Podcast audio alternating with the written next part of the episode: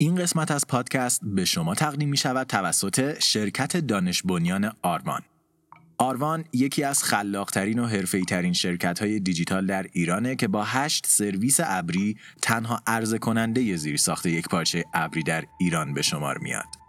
اگر شما سایت دارید یا پخش ویدیویی یا پخش زنده دارید یا هر کار دیگه رو می‌خواین آنلاین انجام بدین می‌تونین از زیر ساخت یک پارچه ابری آروانی ها استفاده کنید. و بدون هیچ نگرانی درباره امنیت سرورها، ترافیک سرورها یا نگهداری اونها فقط و فقط به کارتون فکر کنید. در ضمن دوستان ما در آربان یک هدیه هم برای شنوندگان استرینکست دارن. اگه شما وبسایت دارین، کسب و کار اینترنتی انجام میدین یا به هر شکل با وبسایت اینترنتی سر و کار دارین، می‌تونید به مدت دو هفته از سیستم CDN آروان به شکل رایگان استفاده کنید. این سرویس باعث میشه سایت شما سریعتر بالا بیاد، امنیتش بالاتر بره و در نهایت ترافیک کمتری مصرف بشه. و خب اگه یه نفر اینجا باشه که در رابطه با مصرف کمتر ترافیک خوب بدونه اون استرینگ‌کسته. برای استفاده از این پیشنهاد کافیه در سایت آروان ثبت نام کنید، ticket بزنید و بگید که یکی از شنوندگان استرینگ‌کست هستید و بقیه کار رو به اونها بسپارید. برای اطلاعات بیشتر می‌تونید به وبسایت اونها در arvancloud.com مراجعه کنید. سلام در اوایل دهه 1940 نیروهای آلمانی در جنگ جهانی دوم در وضعیت بدی قرار داشتند. ارتشهای شوروی، انگلیس و فرانسه از جهتهای مختلف مشغول نزدیک شدن به اونها بودند و آمریکا با ورودش به جنگ کفه ترازو رو به نفع متفقین تغییر داده بود.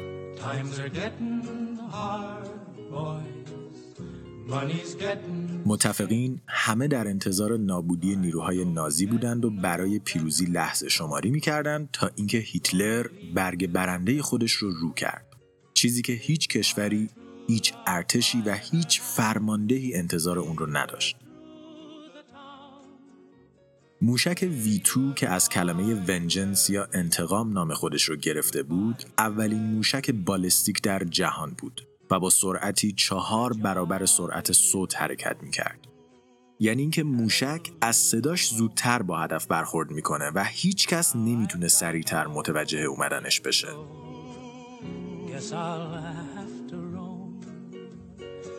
هیتلر از این موشک برای انتقام از لندن استفاده می‌کنه و خیلی زود شهر و مناطق اطراف اون رو به خرابه تبدیل می‌کنه. موشک ویتو یک بار دیگه ترس رو در دل نیروهای متفقین میکاره و اونها رو نسبت به نتیجه قطعی جنگ به شک میندازه. فرماندهان شوروی، آمریکا و انگلیس می‌دونن که بقای قدرتشون به رسیدن به این تکنولوژی بستگی داره. پس تمام تمرکزشون رو روی پیدا کردن سازنده این موشک ها می‌ذارن.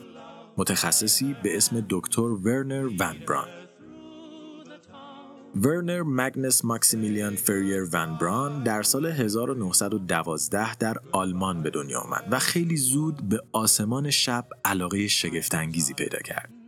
اون در نوجوانی با هرمن اوبرت آشنا شد که خیلی زود به الگوی زندگی ون بران تبدیل شد. اوبرت یک فیزیکتان و مهندس آلمانی بود که بر روی موشک ها و احتمال سفر اونها به فضا تحقیق می کرد. اون حتی کتابی با نام موشک ها به سمت فضا نوشته بود و در اون کتاب در این باره صحبت کرده بود که با شتاب کافی موشک می‌تونه از اتمسفر زمین خارج شده و به فضا سفر کنه. تحقیقات این فیزیکدان در زمان خودش خیلی جدی گرفته نشد و حتی خیلی ها اونو به خاطر نظرات احمقانش مسخره می‌کردن. ولی برای ونبران جوان شروعی بود به آینده‌ای که اون در خلقش نقشی اساسی رو ایفا می‌کرد.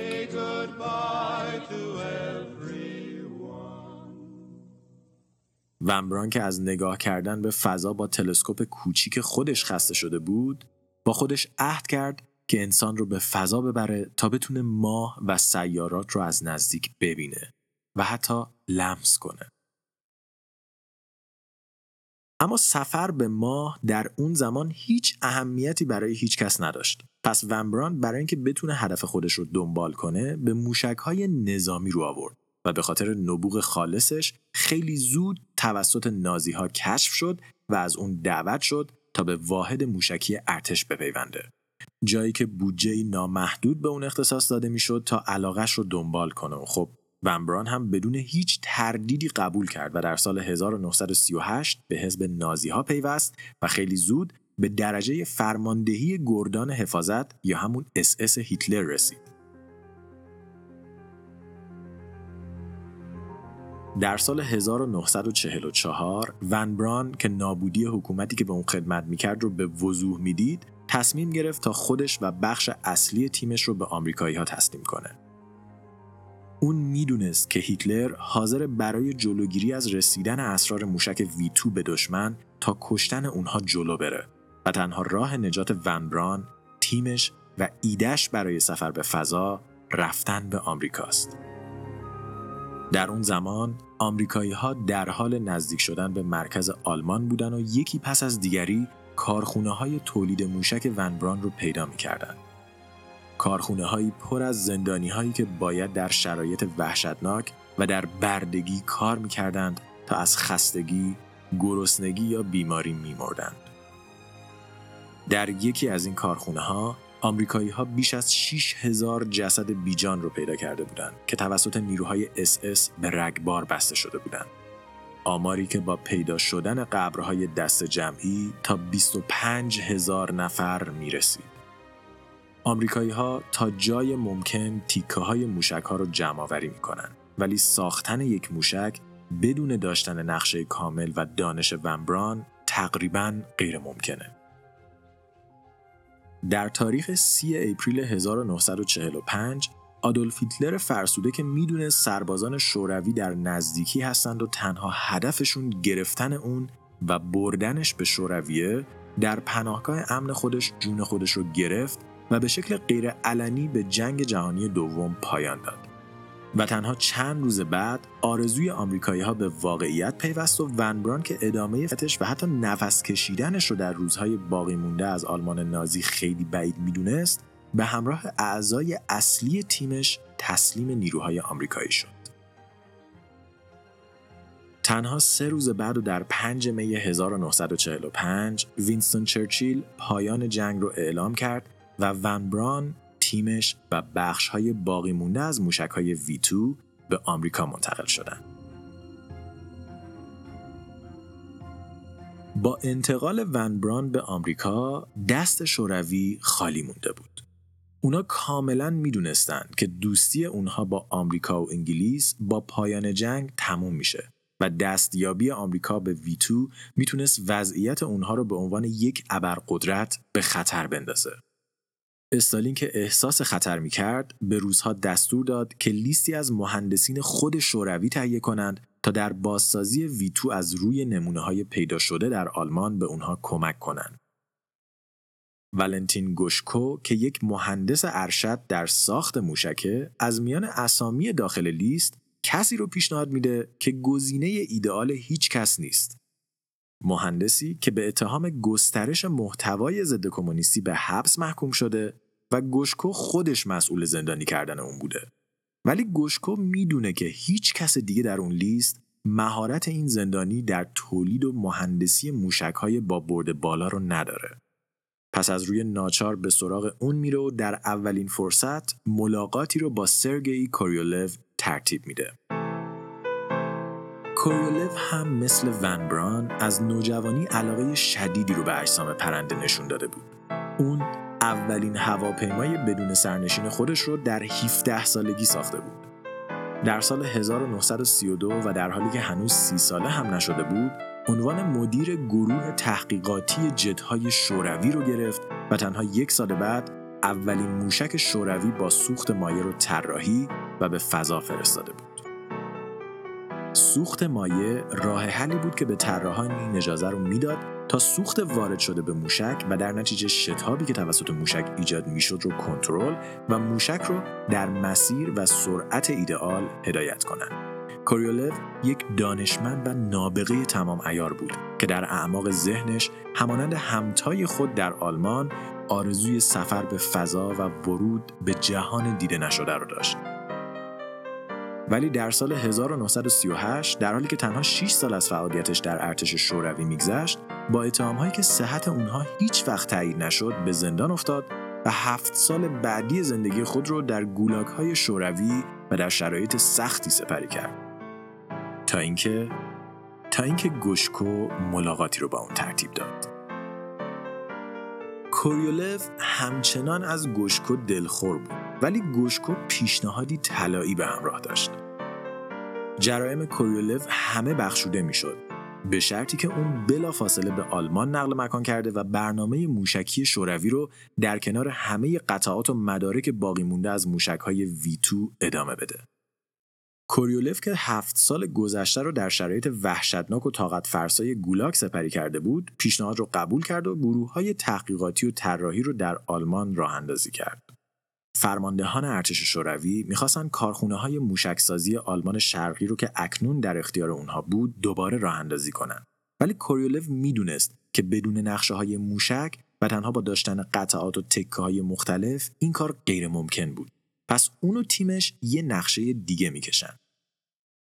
درسته که تیم اصلی موشک ها در آمریکا به سر می‌بره ولی برنامه موشکی آلمان متشکل از صدها مهندس مختلف بود که هر کدوم به نحوی و در بخشی از پروژه مشارکت داشتند.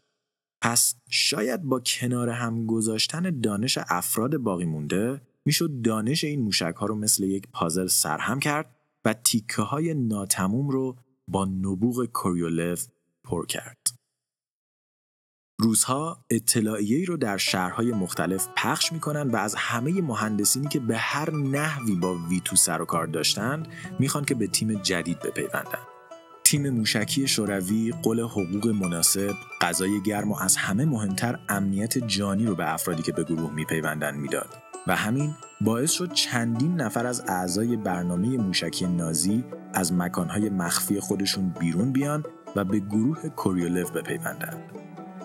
اونها به شوروی در راه اندازی یک موتور خراب ویتو کمک می‌کنن ولی در ازای این کمک از اونها می‌خوان که اجازه بدن در آلمان باقی بمونن که خب استالین اصلا از این موضوع استقبال نمی‌کنه. فرماندهان ارشد شوروی که به مأموریت کوریولو نظارت می‌کنن برای سپاس از تلاش تیم و بخصوص آلمانی ها یه مهمونی با شکوه ترتیب میدن و در کمال تعجب اعلام می‌کنن که روزها در این مهمونی حق نوشیدن الکل رو ندارن. اونها در مهمونی اونقدر ودکا به مهندسان میدن که همه تیم مهندسین آلمانی مست می‌کنن و سپس در اوج مستی و در حالی که هیچی رو از هیچی تشخیص نمیدن اونها رو سوار قطار می‌کنن و می‌برن شوروی به همین راحتی در اون سوی جهان ونبران و تیمش هم وضعیت بهتری ندارن. اونها که به یک منطقه نظامی در تگزاس منتقل شدن تحت نظارت شدید هستند و خیلی از سیاستمدارای آمریکایی دائما به حضور اونها در خاک این کشور اعتراض می‌کنند. اونها معتقد هستند که وقتی آمریکا تعداد زیادی از آلمانی ها رو به خاطر جرایم خیلی کوچیکتر اعدام کرده چرا ون بران و تیمش که به شکل مستقیم و غیر مستقیم در مرگ هزاران نفر شریک هستند باید از این سرنوشت مستثنا باشند؟ آمریکایی ها موفق میشن ون بران رو از خطر محاکمه و اعدام نجات بدن. ولی وزارت دفاع آمریکا تصمیم می‌گیره به جای موشک روی هواپیما و زیردریایی تمرکز کنه. و نقش و به دنبال اون آرزوی مخفی ونبران تقریبا بی استفاده میشه به طوری که اون کاری جز تدریس پیدا نمی‌کنه. در شوروی استالین از کوریولو می‌خواد که محدوده حرکتی موشک ها رو افزایش بده چون برنامهش اینه که بتونه این موشک ها رو به آمریکا پرتاب کنه. دو سال بعدی کوریولو مهندسین آلمانی و تیم شوروی تمام قطعات پازل رو کنار هم گذاشته و تکنولوژی ویتو رو رمزگشایی می‌کنن. ولی ویتو در مقابل خواسته استالین هیچه. پس کوریولف طرحها رو گسترش میده تا موشکی جدید بسازه. اما موشک جدید با مشکل همراه و نمی‌تونه از زمین بلند بشه. یا اگه بلند میشه در هوا منفجر میشه و این موضوع باعث اعصاب خوردی فرماندهان ارشد شوروی شده. به طوری که کوریولو جون خودش و تیمش رو در خطر می‌بینه. پس همه طرحهای قدیمی رو کنار می‌ذاره و یک چیز جدید رو طراحی می‌کنه. مشکل موشک های اون موقع این بود که یک موشک سنگین بود و دو مقاومت در برابر حرارت تولید شده از پرتاب و سوختن کار سختی بود. پس کوریولف با خودش گفت چرا موشکی نسازیم که از دو بخش ساخته شده باشه؟ که بعد از تموم شدن سوخت تیکه پایینی موشک جدا بشه و بقیه موشک مسیر خودش رو ادامه بده در این حالت هم موشک سبکتر میشه و هم ساخت بدنه مقاوم در برابر گرما راحتتر. در 25 سپتامبر 1949 کوریولف و تیمش طراحی جدید رو تست می‌کنن و موشک با موفقیت به هدف خودش در 500 کیلومتر دورتر و با سرعتی دو برابر موشک V2 برخورد می‌کنه و با این برخورد دوران موشکی شوروی آغاز میشه. دورانی که قهرمانش یک زندانی سابق و یک قهرمان فعلیه که جونش اونقدر ارزشمنده که شوروی حتی اجازه انتشار اسمش رو نمیده و از اون لحظه به بعد تنها به عنوان طراح ارشد از اون یاد میشه. آمریکایی اما همچنان دلیلی برای ترسیدن نداشتن. اونها در حال کار بر روی پروژه مخفی خودشون بودن. در سال 1952 آمریکا تست موفقیت آمیز اولین بمب هیدروژنی رو انجام داد و قدرت خود رو به همراه یک هشدار به جهان ارسال کرد. اما کمی بعد شوروی هم از اولین نمونه بمب هیدروژنی خودش رونمایی کرد و جنگ سرد به مرحله جدیدی رسید. حالا که خود بمب طراحی شده بود، تنها چیزی که روزها نیاز داشتن وسیله ای برای حمل اون بود و فرماندهان یک بار دیگه به سراغ کوریولف رفتن. اونها از اون می‌خواستن که موشکی رو طراحی کنه که بتونه بمب پنج تونی رو به فضا ببره مسافتی 8000 کیلومتری رو طی کنه و به خاک آمریکا برسونه. موشکی پنج برابر قویتر در مسیری 15 برابر طولانی تر و 20 برابر انرژی بیشتر و خب اون در لحظه این مأموریت رو قبول کرد. طراحی این موشک برداشتن یک قدم دیگه برای رسیدن به رویای بزرگ اون بود. کوریولف برای انجام این پروژه بزرگ دوباره پیش دوست قدیمی و کمی خیانتکار خودش یعنی گوشکو رفت. گوشکو در اون زمان مدیریت گروه ساخت موتورهای موشکی رو بر عهده داشت و کوریولف می‌خواست ایده جدید خودش رو با اون مطرح کنه و در ساختش از اون کمک بگیره. روزها پروژه موشک قبلی رو با جدا کردن بخشهای موشک از همدیگه به موفقیت رسونده بودند و نقشه کوریولف این بود که همین کار رو به توان چهار برسونن. به این معنا که چهار موتور از چهار جهت به بدنه موشک متصل بشن اونو به هوا پرتاب کنن و بعد از رسیدن به شتاب ایدئال از موشک جدا بشن تا موشک به راحتی بتونه مسیر خودش رو طی کنه.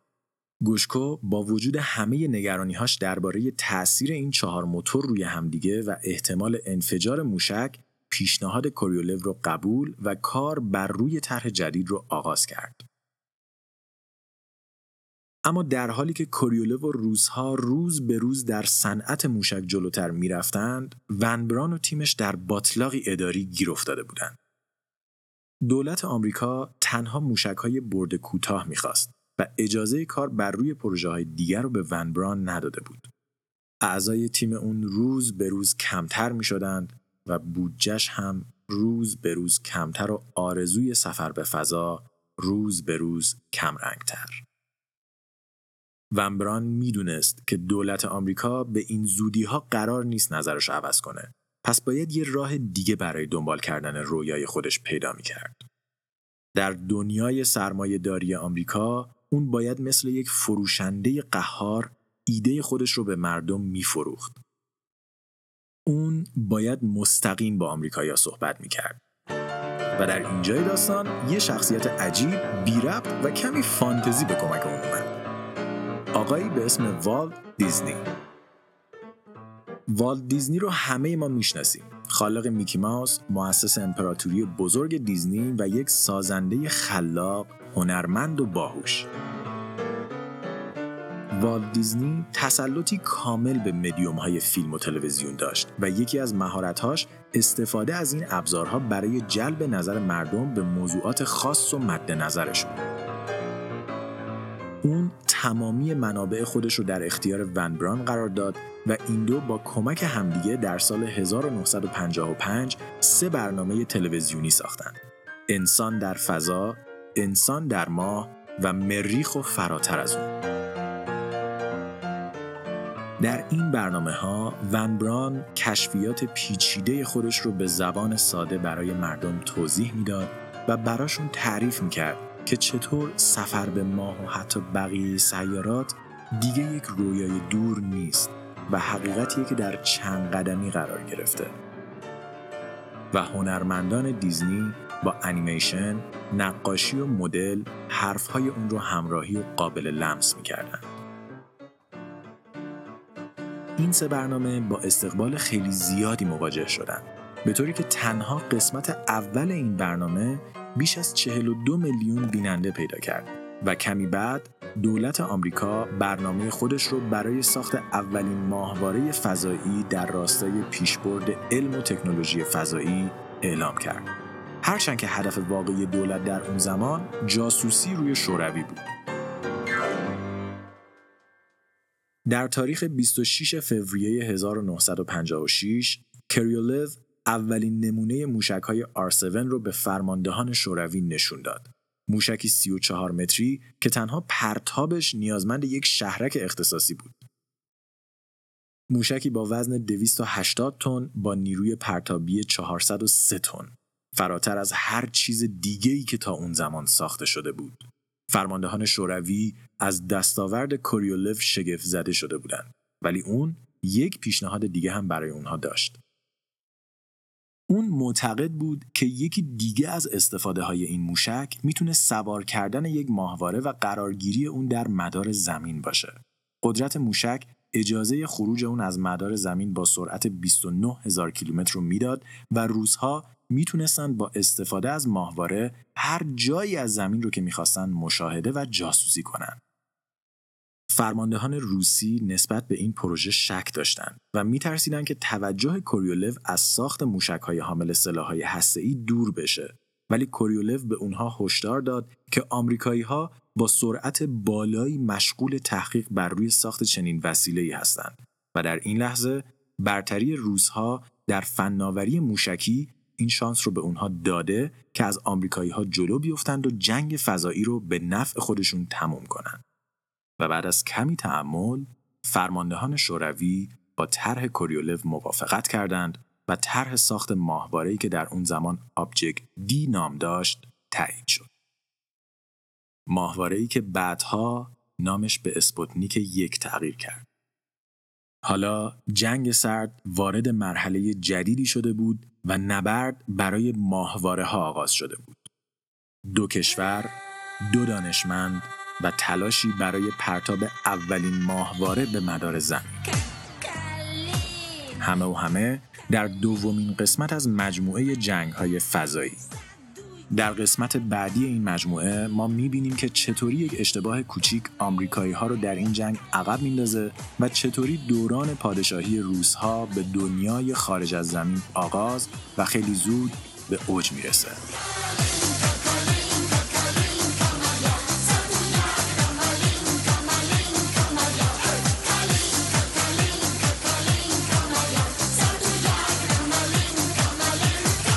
استرینکست توسط من رضا حریریان و شاهین جوادی نژاد تهیه و ساخته شده.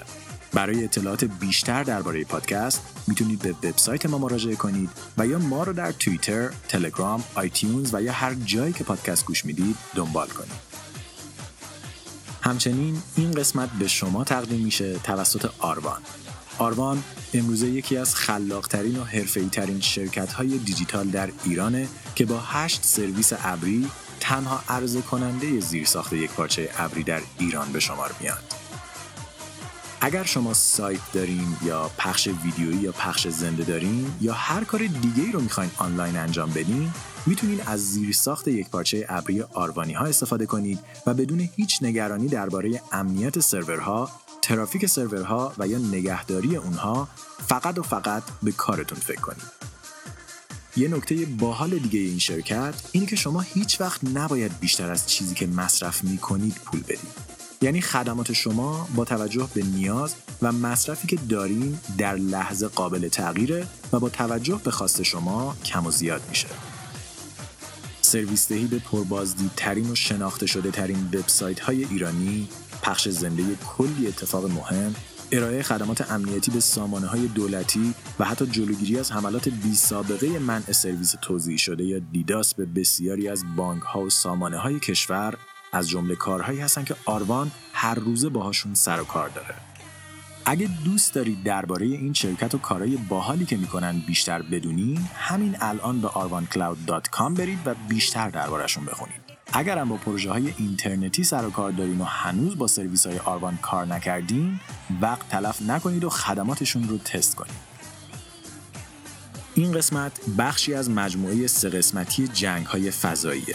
لطفا لطفا لطفا اگه از این قسمت خوشتون اومده اونو با دوستاتون به اشتراک بذارین و این مجموعه رو با اونها بشنوید اگرم خیلی خوشتون اومده می‌تونید به وبسایت ما برین و از پادکست حمایت کنید این پادکست مجانیه و همیشه مجانی میمونه. ولی کمک های شما باعث میشه که سایت ما پنج روز آخر هر ماه پایین نباشه. و به جز این اگه درباره این قسمت پادکست نظری دارین ما خیلی خیلی خوشحال میشیم بخونیم و بشنویمش. همین الان توی توییتر برامون بفرستینش.